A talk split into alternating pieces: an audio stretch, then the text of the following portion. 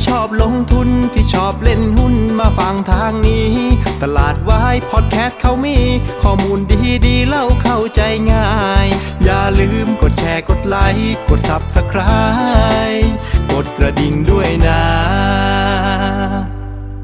คุณกำลังฟังตลาดวายพอดแคสต์ปีที่ 3 ประจำวันอาทิตย์ที่ 10 กรกฎาคม 2565 ครับ ครับ สวัสดีครับเพื่อนๆครับ ก็กลับมาเจอกันอีกครั้งนะครับ ในวันอาทิตย์สบายๆนะครับ กับรายการตลาดวาย podcast weekend นะครับใน version weekend นะครับเราจะเจอกัน 1 วันนะครับก่อนในวัน trade สัปดาห์ถัดไปนะฮะส่วนในเวอร์ชันปกตินะครับก็จะเจอกันช่วงวันจันทร์จนถึงวันพฤหัสนะครับถ้าไม่ติดอะไรก็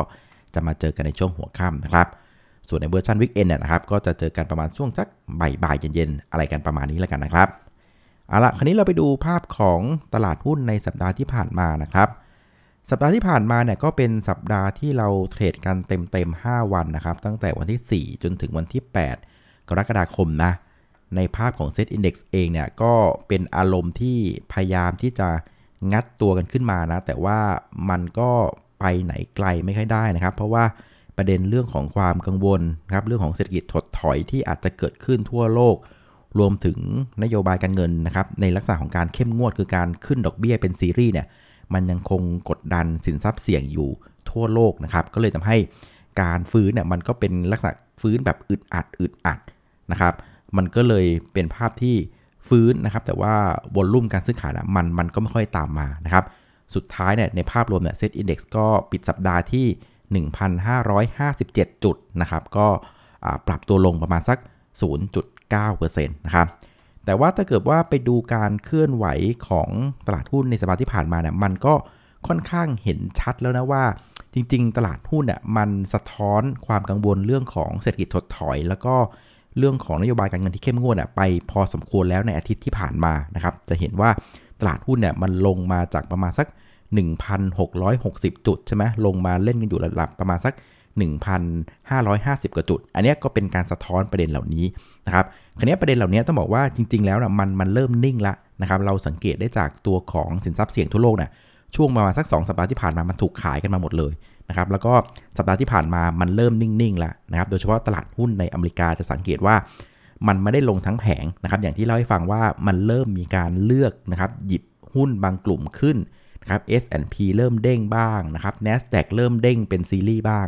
นะครับ อันนี้มันก็เป็นการสะท้อนว่าโอเคก่อนหน้าเนี้ยกังวลนะอะสะท้อนกันไปทั้งตลาด พอมันลงมาได้ระดับหนึ่งเฮ้ยมันก็มีของดีๆที่มันน่าสนใจน่าซื้อนี่หว่านะครับ มันก็เลยมีแรงสลับซื้อขึ้นมานะครับ แต่ว่าอย่างที่บอกคือไอ้ภาพใหญ่เนี่ยมันยังเป็นภาพที่ไม่ค่อยดีเท่าไหร่ เพราะฉะนั้นไอ้เวลามันฟื้นขึ้นมาน่ะมันก็ไม่ได้สามารถเรียกมวลชนให้มาไล่หุ้นได้ไง มันก็เลยเป็นการเด้งแบบไม่ค่อยมีวอลลุ่มเท่าไหร่นะครับ แล้วก็อีกพอยต์หนึ่งที่เรามองเห็นในสัปดาห์ที่ผ่านมาน่ะมันเป็นการให้คำตอบได้เลยว่า ตอนนี้สิ่งที่จะมีผลนะครับกับเรื่องของการเคลื่อนไหวนะครับของตัวของดัชนีหุ้นทั่วโลกเนี่ยตัวเนี้ยมันม้วนกลับมาในเรื่องของน้ำมันอีกแล้วนะครับเพราะว่าตอนเนี้ยอย่างที่บอกคือเรื่องของนโยบายการเงินอะภาพมันชัดออกมาใสแล้วว่าโอเคเฟดกำลังขึ้นดอกเบี้ยเป็นซีรีส์นะครับแล้วก็รายงานการประชุมเฟดที่ออกมาในสัปดาห์ที่ผ่านมาน่ะมันก็ให้ภาพเหมือนกับที่ ประธานเฟดแถลงในช่วงก่อนหน้า ไม่ว่าจะเป็นการถแถลงหลังจากการประชุม หรือการไปถแถลงที่สภาคองเกรส คือภาพเหมือนกันหมดเลยว่า โอเค รอบถัดไปนะครับก็จะขึ้นอีก 50-75 basis point เพราะงั้นเรื่องของนโยบายการเงินเนี่ยมันถูกสะท้อนไว้ในราคาหมดแล้วนะครับเรื่องของ recession สะท้อนไว้ในราคาเกือบจะหมดแล้วเช่นกันนะครับเพราะงั้นตอนนี้ตลาดหุ้นก็คือเป็นอารมณ์ของการเคลื่อนไหวไปตาม เรียกว่าปัจจัยที่มีความสำคัญ ซึ่ง ในสัปดาห์นี้อย่างที่บอกคือเราเห็นละว่าปัจจัยอะไรที่ตลาดเฝ้ามากๆ ในตอนนี้ มันก็คือเรื่องของราคาน้ำมันนั่นเองนะครับเพื่อนๆจะสังเกตว่าในสัปดาห์ที่ผ่านมานะมันจะมีจังหวะนะครับ วันที่ราคาน้ำมันอะมันถอยลงมา2-3วันติดๆกันนะครับ จนน้ำมัน WTI แล้วก็ตัวของ Brent เนี่ยมันหลุดร้อยเหรียญสังเกตไหมว่าช่วงนั้นอะตลาดหุ้นจะเรียกว่า perform ค่อนข้างดี ตลาดหุ้นบ้านเราเด้งเลยนะครับอเมริกาก็เด้งด้วย นะครับเพราะตอนนี้เรื่องของน้ำมันอะมันพอจะตีความว่ามันคือเหมือนกับว่าเป็น trigger สำคัญแล้วล่ะ เพราะว่ามันจะเป็น trigger ที่จะเป็นตัวสะท้อนภาพของเงินเฟ้อจะเป็นการสะท้อนเรื่องของนโยบายเรื่องของเศรษฐกิจในระดับถัดไปทั้งในนโยบายการเงิน แล้วก็นโยบายการคลังนึกออกไหมอ่าเพราะฉะนั้นน้ำมันอะมีผลค่อนข้างชัดมากในสัปดาห์ที่ผ่านมา จังหวะที่น้ำมันลงสังเกตดูหุ้นทั่วโลกเด้งขึ้นมาหมดเลย และพอจังหวะที่น้ำมันมันเริ่มเด้งขึ้นนะช่วงท้ายสัปดาห์เราจะสังเกตว่า ตลาดหุ้นก็เริ่มเซลงเช่นกันนะครับอันนี้ก็เป็นภาพที่เรามองเห็นในสัปดาห์นี้นะครับ เพราะฉะนั้นการเคลื่อนไหวนะครับในสัปดาห์ถัดไปจากนี้นะครับ ก็ยังคงจะต้องตามเรื่องของน้ำมันเนี่ยเป็นสำคัญนะครับ คราวนี้ประเด็นบ้านเราเนี่ยอาจจะมีประเด็นแถมเข้ามานิดนึงก็คือว่าในระหว่างสัปดาห์เนี่ยก็มีประเด็นที่ว่าธนาคารแห่งประเทศไทยก็ออกมาถแถลงใช่ไหมครับ ซึ่งตอนแรกคนก็กังวลว่าจะมีการขึ้นดอกเบี้ยแบบฉุกเฉินหรือเปล่านะครับ จะมีเรื่องของการ เข้าไปแทรกแซงเรื่องของค่าเงินหรือเปล่า แต่สุดท้ายนะครับ ก็ภาพที่ออกมาก็ไม่ได้มีอะไรที่เหนือไปกว่าที่เราคาดหมายกันนะครับ กลายเป็นว่าแบงก์ชาติก็ออกมายืนยันว่าเขาเนี่ยก็ยังคงปล่อยให้เรื่องของค่าเงินบาทอะมันเคลื่อนไหวไปตามกลไกตลาด คือไม่อยากจะเข้าไปแทรกแซงอะไรมากนัก เพราะว่าหนึ่งก็คืออเมริกาเองก็หมายหัวประเทศเราอยู่แล้วว่าเป็นประเทศที่มีความเสี่ยงว่าจะไปเรียกว่า แทรกแซงค่าเงินให้มันอ่อนค่าเพื่อได้เปรียบในเรื่องของการค้านะครับแบงก์ชาติก็พยายามออกมาแสดงจุดยืนว่าเฮ้ยกูไม่เกี่ยวนะ การเคลื่อนไหวพวกนี้นะครับมันเป็นเรื่องของการเคลื่อนไหวไปตามกลไกตลาดนะครับแบงก์ชาติบอกว่าจะแทรกแซงก็แต่เมื่อมันมีความผันผวนแบบรุนแรงนะครับถึงจะเข้าไปแทรกแซงแต่ตอนนี้มันยังเป็นการเคลื่อนไหวไปตามกลไกตลาดนะครับเพราะงั้นการที่เราเห็นค่าเงินบาทมันอ่อนค่ามาระดับสัก 36 บาทต่อดอลลาร์เนี่ยก็แบงก์ชาติก็บอกว่าเอ้ยกูไม่ได้ทำอะไรนะ มันเป็นภาวะกลไกตลาดนั่นเองนะครับ อันที่ 2 ก็คือว่าแบงก์ชาตินะครับในวันที่มาถแถลงเรื่องของอที่แนวทางของเรื่องของค่าเงินบาทแล้วนะ่ะแกก็มีการห้อยติ่งไว้อย่างหนึ่งซึ่งผมว่าตลาดอาจจะไม่ค่อยชอบเท่าไหร่เราก็เลยเห็นภาพตลาดในวันศุกร์อะมันก็เด้งต่อไม่ไหว ก็คือว่าแบงก์ชาติก็ออกมายอมรับว่าระวังนิดนึงนะครับเรื่องของเงินเฟ้อเนี่ยในรอบถัดไปของบ้านเราเนี่ยนะครับก็อาจจะเห็นการขยับขึ้นนะครับไปอยู่ระดับ 8.xx% ได้นะครับหลังจากรอบก่อนหน้าน่ะอยู่ที่ 7.66นึกออไหม เอออันนี้ก็เหมือนเป็นการสร้างแรงกดดันให้กับตลาดหุ้นบ้านเราอยู่เหมือนกันว่า ในฝั่งบ้านเราเองเนี่ยแบงก์ชาติก็ออกมายอมรับว่าเงินเฟ้อเนี่ยยังหาจุดพีคไม่เจอนะครับยังคงเป็นภาพของการปรับตัวขึ้นอย่างต่อเนื่องนะครับ เพราะฉะนั้นเรื่องของกำลังซื้อคนครับเรื่องของทิศทางเศรษฐกิจก็อาจจะยังไม่ได้ใสเป็นตาตะกะแตนมากนักสำหรับการฟื้นในรอบนี้นะมันก็เลยทำให้การฟื้นตัวของตลาดหุ้นเนี่ยมันก็มันก็เลยไปไปแบบเปราะบางไงไม่ได้แข็งแรงเท่าไหร่นะครับ ส่วนประเด็นในต่างประเทศอะก็ไม่ค่อยมีอะไรเท่าไหร่ในสัปดาห์ที่ผ่านมานะตัวเลขเศรษฐกิจของจีนเองสหรัฐเองเนี่ยก็ออกมาในลักษณะของการค่อย ๆ ฟื้นตัวเบาๆนะยังไม่ได้เด่นชัดมากนักนะครับ แต่ว่าประเด็นของต่างประเทศเนี่ยมันจะไปหนักจากเรื่องของการเมืองซะมากกว่านะครับ มันมีตั้งแต่เรื่องของนายกอังกฤษนะครับบริสจอนสันน่ะก็มีการลาออกจากการเป็นผู้นำพรรคอนุรักษ์นิยมครับซึ่งเขาเองน่ยจะได้ยังคงดำรงตำแหน่งเป็นนายกรัฐมนตรีนะ แต่ว่าเหมือนกับเป็นรักษาการนะครับจนถึงเดือนประมาณสตุลานะครับแต่ว่าพอลาออกจากการเป็นหัวหน้าพรรคแบบเนี้ยนะครับเหล่าพรรคของอนุรักษ์ยมเขาก็จะหาคนใหม่เข้ามาอาจอาจอาจเปลี่ยนแทนของบริสจอนสันนะครับ ตอนนี้ก็ยังเป็นอยู่นะเพียงแต่ว่า เป็นภาพที่ออกมาเปิดละ เดี๋ยวกูจะออกละอะไรประมาณนี้นะครับ แล้วก็มีเรื่องของอดีตนายกรัฐมนตรีญี่ปุ่นก็ถูกยิงด้วยนะครับ แล้วก็มีเรื่องของประธานาธิบดีศรีลังกาเองก็โดนประชาชนทนไม่ไหวนะครับ จากภาวะเศรษฐกิจก็ออกมาบุกประท้วงกันอะไรประมาณนี้นะฮะ ซึ่งจริงๆนะครับ ถ้าถ้าดูดีๆนะครับทั้งไม่ว่าจะเป็นอังกฤษนะครับ หรือว่าแม้แต่ญี่ปุ่นเองหรือศรีลังกาเองเนี่ยความวุ่นวายทางด้านการเมืองน่ะจริง ๆ แล้วมันก็มีรากนะครับ มีความสัมพันธ์มาจากปัญหาเศรษฐกิจ ทั้งนั้นเลย อ่า นึกออกไหมอ่า เพราะฉะนั้นอันนี้ก็ต้องบอกว่า ถ้าเกิดว่าเศรษฐกิจไม่ดีเนี่ยนะครับ การเมืองมันมักจะวุ่นวาย ภาพมันก็เป็นประมาณนี้นะ อ่า อันนี้ก็เป็นเรื่องราวที่เกิดขึ้นในช่วงของสัปดาห์ที่ผ่านมา คราวนี้พอไปดูในเชิงของตลาดหุ้นบ้านเราบ้านนะครับ ถ้าไปดูในภาพของวันทั้งสัปดาห์เนี่ย ต้องต้องบอกว่าจริง ๆ บ้านเราเนี่ยลงทั้งกระดาเลยนะนะครับ มีเพียงแค่ประมาณสักกลุ่ม 2 กลุ่มที่ปรับตัวขึ้นนะครับ หนึ่งในนั้นก็คือกลุ่มของโรงพยาบาลนะครับ ในสัปดาห์ที่ผ่านมาเนี่ยก็ปรับตัวขึ้นได้ถึง 5.5%เลยนะครับ ถือว่าค่อนข้างเยอะนะ คืออย่างที่น้าเคยเล่าให้ฟังว่ากลุ่มโรงพยาบาลอะ ช่วงนี้มันฮิตมากนะครับ ทั้งที่ต่างประเทศแล้วก็บ้านเรา คือมันเล่นได้หลายหน้านะครับ ทั้งหน้าของการปกป้องเงินเฟ้อนะครับ ก็คือว่าถ้าเงินเฟ้อสูงนะครับ ก็ปรับราคายาได้ไม่ยาก ปรับราคาค่าบริการหมอได้ไม่ยาก เพราะว่ามันเป็นสิ่งที่ คนมันจะตายแล้วอะยังไงก็ต้องใช้บริการนึกออกไหมเพราะฉะนั้นโรงพยาบาลน่ะมันเป็นกลุ่มหนึ่งที่สามารถสู้กับเรื่องของเงินเฟ้อได้ สามารถปรับราคาได้ง่าย ๆ ไม่ได้ยากอะไร อันที่ 2 คือมันก็เป็นกลุ่มที่ defensive ด้วยนะครับ มันก็เป็นหนึ่งในปัจจัย4นี่ออกไหมอ่าฉะนั้นความแข็งแรงของตัวแหล่งรายได้นะมันก็แข็งแรงอยู่แล้วนะครับอันที่ 3 มันก็จะเป็นประเด็นเรื่องของบ้านเราคือว่าผู้ป่วยต่างชาติอะก็ทยอยเข้ามาอย่างต่อเนื่อง แล้วยิ่งค่าเงินบาทบ้านเราที่มันอ่อนค่าแบบเนี้ยนะครับมันก็ยิ่งทำให้ การบริการทางด้านการแพทย์บ้านเราเนะ่ยมันยิ่งดูราคาถูกนะครับในมุมมองของผู้ป่วยต่างชาติด้วยนะครับอันนี้ก็เป็น 3 ประเด็นหลักที่ทำให้กลุ่มโรงพยาบาลบ้านเราเนี่ยมันค่อนข้างแข็งกว่าตลาด แล้วก็มันก็มีประเด็นเสริมในสัปดาห์ที่ผ่านมาก็คือเรื่องของโควิด -19 สายพันธุ์ BA4 BA5 เนี่ยซึ่งกำลังเริ่มครุกุ่นแล้วก็รุนแรงเรื่อยๆ ขนาดที่ว่ารัฐมนตรีช่วยสาธารณสุขเองเนี่ยก็ออกมายอมรับว่า จริง ๆ แล้วนี่ยตอนนี้ติดกันวันละประมาณ 2-3หมื่นคนนะ เพียงแต่ว่ามันไม่ได้เป็นลงในระบบเท่านั้นเองนะครับ เราก็เลยเห็นเหล่าโรงเรียนต่างๆเริ่มมีการกลับเข้าสู่ระบบออนไลน์นะหลาย ๆ โรงเรียนแล้วนะครับ อันนี้ก็สร้างความกังวลให้กับผู้ปกครองนะครับ แล้วก็ในภาพรวมของวงการสาธารณสุขนะครับ ก็เลยทำให้กลุ่มของโรงพยาบาลนะก็ปรับตัวแข็งขึ้นมาอย่างต่อเนื่องในสัปดาห์ที่ผ่านมานะครับ ส่วนอีกกลุ่มหนึ่งที่ปรับตัวขึ้นนะก็จะเป็นกลุ่มของค้าปลีกนะครับ ก็น่าจะเป็นเรื่องของการเรื่องของเก่งงบแล้วล่ะนะครับ เพราะว่าเราเห็นสัญญาณของ same store sales growth ทั้งกลุ่มเนี่ยยังอยู่ในโทนที่ค่อนข้างดีมาก โดยเฉพาะในกลุ่มที่เป็นลักษณะของการอุปโภคบริโภคเนี่ยนะครับค่อนข้างหล่อเลยทีเดียวนะครับ ก็ออกมาจากจุดต่ำสุดแหละนะครับ เพราะงั้นคนก็เริ่มมาเก็งเรื่องของงบกันแล้วนะสำหรับกลุ่มค้าปลีก แล้วก็อีกกลุ่มหนึ่งนะครับที่ฟื้นขึ้นมาเบาๆ ก็คือกลุ่มของอ ICT นะก็ในช่วงที่ผ่านมาก็วุ่นวายเกี่ยวกับเรื่องของการควบไม่ควบนะครับเรื่องของ d t แทกับ True นะครับแล้วก็มีล่าสุดก็เป็น a d v a n c e กับเรื่องของ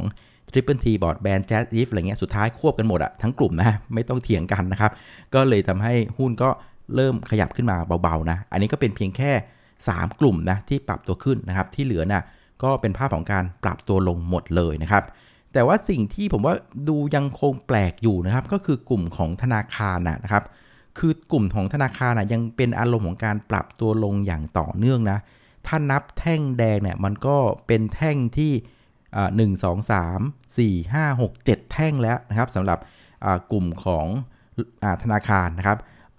ผมว่านะคือบางคนเขาก็มองว่าเป็นอารมณ์ของการที่ว่ากังวลว่าสกิจบ้านเราเนี่ย จะเอาไม่อยู่นะครับหลังจากที่แบงก์ชาติเองก็ออกมาบอกว่าเงินเฟ้อเนี่ยยังหาจุดพีคไม่เจอนะครับ ก็กลายเป็นภาพว่าคนก็กังวลว่าเศรษฐกิจมันจะไปไม่ไหว แม้ว่าก่อนหน้านี้แบงก์ชาติก็ออกมายืนยันว่าเศรษฐกิจเราแข็งแรงนะ เศรษฐกิจกำลังฟื้นแล้วจำได้ไหมเมื่อสัปดาห์ที่ผ่านมานะครับทางแบงก์ชาติก็มีการปลดล็อกเรื่องของสถาบันการเงินที่สามารถจ่ายปันผลได้ตามปกตินะครับอะไรประมาณนี้คือในมุมของแบงก์ชาติเขากลับมองว่าเฮ้ยเศรษฐกิจ มันกำลังฟื้นนะนะครับ แต่ว่าในมุมของตลาดหุ้นน่ะมันดูเหมือนไม่เชื่อสิ่งที่แบงก์ชาติพูดไง สังเกตดูว่ากลุ่มธนาคารปรับตัวลงต่อเนื่องเป็นแท่งแดง 7 แท่งนะครับ แล้วก็แบงก์ชาติเองก็พยายามนั่งยันนอนยันว่ายังไม่จำเป็นที่จะต้องรีบขึ้นอัตราดอกเบี้ยนะครับ เพราะฉะนั้นสิ่งที่ตลาดคาดหวังนะคืออยากจะเห็นเรื่องของการขึ้นดอกเบี้ย เพื่อให้กลุ่มธนาคารมี อัตรากำไรหรือ margin ที่มันดีขึ้น คราวนี้พอแบงก์ชาติออกมานอนยันแบบเนี้ยกลุ่มแบงก์มันก็เลยขาด catalyst นะครับในการดันราคาไงเออก็เลยทำให้กลุ่มนี้มันก็เป็นภาพของการปรับตัวลงอย่างต่อเนื่องนะครับ แต่ถามผมว่าอะไรที่มันมี Impact เยอะที่สุดนะสำหรับการปรับตัวลงของกลุ่มธนาคารในรอบนี้นะผมผมคิดว่าเป็นเรื่องของเศรษฐกิจนะเออเพราะว่าเรื่องของการขึ้นดอกเบี้ยนะ่ะโอเคมันมันก็เป็นอารมณ์ที่เราเห็นกันมานานแล้วว่า มันขึ้นยากอะ่ะเพราะว่าเงินเฟ้อรอบนี้มันไม่ได้มาจากเรื่องของสภาพคล่องที่มันล้นระบบในบ้านเรานะ มันเป็นเรื่องของอ่า supply chain ที่มันติดขัดต่างๆ แล้วก็เป็นเรื่องที่มาจากสงครามอะไรต่างประเทศที่มันกระทบทางอ้อมไง อันเนี้ยมันเป็นประเด็นหลักของเงินเฟ้อ เพราะฉะนั้นต่อให้ขึ้นดอกเบี้ยไปนะมันก็ไม่ได้เป็นการช่วย มันเป็นการซ้ำเติมซิมากกว่านะครับ เพราะงั้นผมคิดว่าไอ้ที่มันลงมารอบนี้ผมว่ามันเป็นความกังวลเรื่องของเศรษฐกิจมากกว่า เพราะว่า คนยังรู้สึกว่ามันยังไม่ค่อยไหวนะ แม้ว่าแบงก์ชาติอาจจะบอกว่าไหว อีกมุมนึงคือว่าคนอาจจะให้น้ำหนักเรื่องของโควิด -19 ว่า เอ้ย กลัวว่ารอบนี้มันจะทำให้มันต้องมีการชะงักกันอีกรอบหนึ่งหรือเปล่านะ ถ้าเศรษฐกิจชะงักรอบอีกรอบหนึ่งเนี้ยมันก็จะเฮิร์ตเศรษฐกิจกันหนักพอสมควรเลยนะครับ ซึ่งกลุ่มธนาคารเองมันก็เป็นตัวแทนของเศรษฐกิจอยู่แล้วนะ เพราะฉะนั้นการซึมลงของกลุ่มธนาคารผมว่าเป็นเรื่องของความกังวลในเรื่องของภาวะเศรษฐกิจ เสียมากกว่านะ เดาว่าจะเป็นประมาณนี้นะ แต่ว่าในภาพรวมก็คือว่าทั้งทั้งกระดานอะทั้งสัปดาห์ลงหมดนะครับ ยกเว้นกลุ่มโรงพยาบาลนะครับ ค้าปลีกแล้วก็ ICT คราวนี้ถามว่าในสัปดาห์นี้เนี่ยไอ้สกลุ่มเนี่ยมันจะไปต่อไหม ผมว่ามันยังพอไปต่อได้นะ ทั้งโรงพยาบาลเองมันก็คอนเทนต์มันก็สมเหตุสมผลนะครับค้าปลีกก็ก็พอได้นะครับ ส่วน ICT ผมคิดว่ามันก็อาจจะนิ่ง ๆ แล้วล่ะนะครับ เพราะว่าช่วงก่อนมันผันผวนหนักนะครับ ตอนนี้มันก็กลับมาอยู่ในระดับที่มันควรจะเป็นละนะครับ เอาละคราวนี้สุดท้ายนะครับสำหรับในสัปดาห์หน้านะ ผมว่าสัปดาห์หน้าเนี่ยตลาดหุ้นมันไม่น่าจะถึงกับแย่นะ เพียงแต่ว่ามันต้องเลือกนะครับมันต้องเลือก อันนึงที่ผมเคยเล่าให้เพื่อนๆฟังก็คือเรื่องของเรียวยิวใช่ไหมเออเรียวยิวเนี่ยมันก็คือผลตอบแทนพันธบัตรนะครับ ไปหักเงินเฟ้อออกนะครับ คือถ้าเกิดว่าเงินเฟ้อสูงสูงนะครับ แล้วแล้วยิวมันต่ำๆนะครับ มันก็ออกมาเป็นภาพติดลบ คราวนี้ในจังหวะที่เรียวยิวมันติดลบ อย่างที่บอกคือ พอเรียวยิวมันติดลบเนี่ยเรชั่นแนนะครับหรือว่าตักกะในการลงทุนอะมันจะไม่ค่อยมี คือไปลงอะไรก็ได้นะครับ ให้มันมีกำไรมันก็โอเคแล้วนึกออกไหมเพราะฉะนั้นในช่วงก่อนหน้านู้นนะครับที่เรียวยิวโลกเราเนี่ยมันติดลบกันลึกๆนะครับ ตอนอพฤษภาคมปีที่แล้วเนี่ยติดลบกัน 1.8%นะตอนนั้นเพื่อนจะสังเกตว่า มันไม่ต้องมีเหตุผลอะไรมากนะลงอะไรก็ได้บิตคอยใช่ไหมทองคำหุ้นอะไรต่างๆก็สินทรัพย์ลงทุนทุกอย่างอะดีหมดเลยนะครับในช่วงปีนั้นนะครับ แต่ว่าตอนนี้นะครับเรียลยิวเนี่ยมันไม่ติดลบแล้วนะอ่ามันกลับมาบวกแล้วนะครับ ตอนนี้เรียลยิวที่เขาดูกันเนี่ยเขาจะใช้ตัวของพันธบัตรสหรัฐ 5 ปีเนี่ยเป็นตัวเปรียบเทียบนะครับ ตอนนี้นะครับมันอยู่กลับจากติดลบ 1.83 เมื่อพฤษภาคมปีที่แล้วนะตอนนี้มันกลับมาที่ 0.5%แล้วนะ บวก 0.5%เพราะฉะนั้นพอเรียลยิวมันกลับมาบวกแบบเนี้ยแปลว่าเรชันแนหรือเหตุผลในการลงทุนอะมันจะต้องกลับมาแล้วเช่นกัน ก่อนหน้านี้ติดลบอะไรก็ได้ซื้อไปเถอะ อะไรที่มันไม่ลงมันมันโอเคละ แต่ตอนนี้มันมีเรียกว่าเงินเฟอ้อมาแข่งแล้วด้วย เพราะฉะนั้นเวลาเลือกลงทุนอะมันก็เลยต้องลงทุนในสินทรัพย์อะไรก็ได้ที่มันมีโกรดมากพอนะครับที่มันจะชนะเรื่องของเงินเฟอ้อได้ นะครับอันเนี้ยผมว่ามันอาจจะเป็นเหตุผลที่เราเริ่มเห็นตลาดหุ้นใน NASDAQ เนี่ยมันเริ่มขยับขึ้นมาหลังจากก่อนหน้านี้มันปรับตัวกันลงมาแบบเละเทะเลย คราวนี้พอเรียวอยู่กับมาเป็นบวกปุ๊บอ้าวตลาดต้องมองหาคุณภาพแล้ว บริษัทอะไรที่มีคุณภาพการเติบโตที่ดีดีพอนะครับที่จะเอาชนะพวกเงินเฟ้ออะไรต่างได้น่ะพวกเนี้ยมันน่าสนใจมันจะเริ่มเริ่มเริ่มน่าสนใจมากขึ้นอะไรเงี้ยเราก็เลยเห็น หุ้นนะครับเริ่มมีการหยุดลงกันบ้างนะครับซึ่งสถานการณ์เนี้ยนะครับผมกำลังจะบอกว่าตอนเนี้ยนะครับมันต้องคัดของละนะครับหุ้นอะไรที่พื้นฐานดีๆนะครับการเติบโตที่มันสู้กับภาวะเศรษฐกิจได้ พวกนี้เราจะเริ่มเห็นมีคนมาช้อนซื้อหุ้นเรื่อยๆนะอ่าน่าติดตามกันนะครับ แต่ว่าอย่างที่บอกคือด้วยความที่ภาพใหญ่มันยังเป็นภาพของความกังวลเรื่องเศรษฐกิจถดถอยเนาะเพราะฉะนั้นมันก็ซื้อทุกอย่างไม่ได้ เราก็ต้องต้องเลือกเพราะฉะนั้นเรื่องของการ คัดเรื่องคุณภาพอะไรต่างๆอันนี้ผมว่ามีความสำคัญมากนะครับ คราวนี้มาสู่เรื่องของอตัวอย่างแผนการเทรดนะ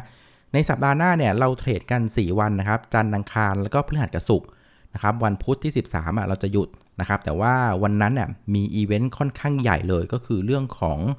ออการรายงานตัวเลขเงินเฟ้อที่อเมริกานะอ่าซึ่งเดือนพฤษภาเน่ะเงินเฟ้ออยู่ที่ 8.6 ส่วนเดือนมิถุนาน่ะ ตลาดคาดกันว่าจะอยู่ที่ 8.8 ก็จะเห็นว่ามันก็ยังคงอยู่ในระดับสูงต่อเนื่องนะ ก็เดี๋ยวต้องมาลุ้นกันว่าตัวเลขมันจะเป็นยังไงนะครับ คือถ้ามันต่ำกว่า 8.8 หรือลงมา 8.5 เนี่ย เออ มันก็อาจจะเห็นว่าเราเจอพีคแล้วนะครับของเรื่องของเงินเฟอ้อก็อาจจะเป็นสัญญาณที่ดี แต่ดูสถานการณ์แล้วดูเหมือนตลาดจะไม่เชื่อเลยนะครับ ตลาดคาดว่าเงินเฟอ้อยังจะไปต่อนะ ก็อันเนี้ยจะเป็นตัวตัดสินว่าตลาดในช่วงของวันพฤหัสศุกร์เนี่ยจะเป็นยังไง เพราะฉะนั้นในช่วงของวันจันทร์อังคารนะครับระหว่างรอตัวเลขตัวนี้นะครับเงินเฟ้ออเมริกาที่จะออกมาคืนวันพุธเนี่ยก็ตลาดอาจจะต้องเล่นในลักษณะอย่างที่บอกคือต้อง select ละต้องเลือกละนะหุ้นอะไรที่มีคุณภาพการโต มีแนวโน้มงบดีๆนะครับก็อาจจะหยิบกันขึ้นมาได้นะครับส่วนอะไรที่คุณภาพยังไม่ถึงเนี่ยนะครับก็อาจจะเป็นตัวเลือกท้ายๆนะสำหรับการ ลงทุนหรือว่าเก็งกำไรในช่วงของวันจันทร์อังคารเนาะแล้วเดี๋ยวคืนวันพุธมาดูกันแล้ว คิดว่าช่วงวันพฤหัสศุกร์เนี่ยตลาดก็น่าจะเลือกทิศทางที่ชัดเจนแล้วแหละว่าจะเล่นขึ้นหรือว่าเล่นลงนะครับสำหรับเพื่อนๆที่เป็นสายเทรดนะครับ ก็อาจจะให้เหลี่ยมอีกเหลี่ยมหนึ่งง่าย ๆ คือว่าสอ่าวันจันทร์อังคารนะครับ ก็ดูแนวระดับสัก 1,550 จุดแล้วกันนะครับ คืออย่าให้หลุดแนวนี้นะครับ คือถ้าเกิดว่าหลุดแนวเนี้ยนะครับ โอกาสที่ ตัวของเซตเนี่ยมันจะถอยต่อนะครับ ก็มีความเป็นไปได้สูง เพราะว่าตัวของเซต Index A เนี่ยมันอยู่ใน downtrend channel แล้วนะครับ มันกำลังเคลื่อนที่อยู่ในท่อที่เป็นขาลงนะครับ ซึ่งระดับ 150 เนี่ยมันเป็นจุดต่ำสุดของแท่งเทียนด้านซ้ายมือหลาย ๆ แท่งเลยนะครับ ประมาณสัก 3-4 แท่งนะครับ นั่นหมายความว่าถ้าเกิดว่ามันหลุด 150น่ะนะครับมันก็จะถอยลงไปหาดาวเทนช n แนลด้านล่างนะครับ ซึ่งดาวเทนช n แนลด้านล่างน่ะ มันก็จะเป็นภาพของการ new low ไงนะครับ low ของรอบนี้น่ะมันอยู่ที่ 1530 นะครับ เพราะงั้นถ้าหลุด 1550 เนี่ยโอกาสที่จะเลย 1530 มีความเป็นไปได้นะครับ มีโอกาสถอยได้ถึงระดับสัก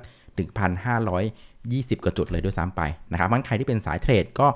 ช่วงจันทร์อังคารนะครับ ก็พอเทรดได้ select หุ้นเอานะครับ แต่ว่าอย่าให้ต่ำกว่า 150 นะครับ ถ้าต่ำกว่า 150 ก็นั่งทับมือต่อไปดีกว่านะครับสำหรับคนที่เป็นสายเทรดเนาะ ส่วนเพื่อนๆที่เป็นสายระยะกลางระยะยาวผมคิดว่าตอนนี้ยังไม่ได้อยู่ในโหมดของการเข้าไปซื้อหุ้นนะนะครับ ผมว่าเวทแอนซีนะครับรอดูตัวเลขอะไรต่างๆให้มันชัดเจนดีกว่านะครับอะเอาละวันนี้ก็ประมาณนี้แล้วกันนะครับสำหรับรายการตลาดวายพอดแคสต์นะครับ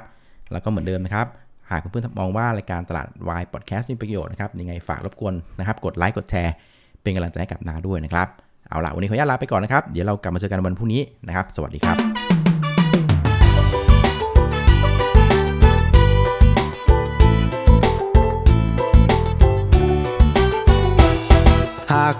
ที่ชอบลงทุนที่ชอบเล่นหุ้นมาฟังทางนี้ ตลาดวายพอดแคสต์เขามี ข้อมูลดีดีเล่าเข้าใจง่าย อย่าลืมกดแชร์กดไลค์กด Subscribe กดกระดิ่งด้วยนะ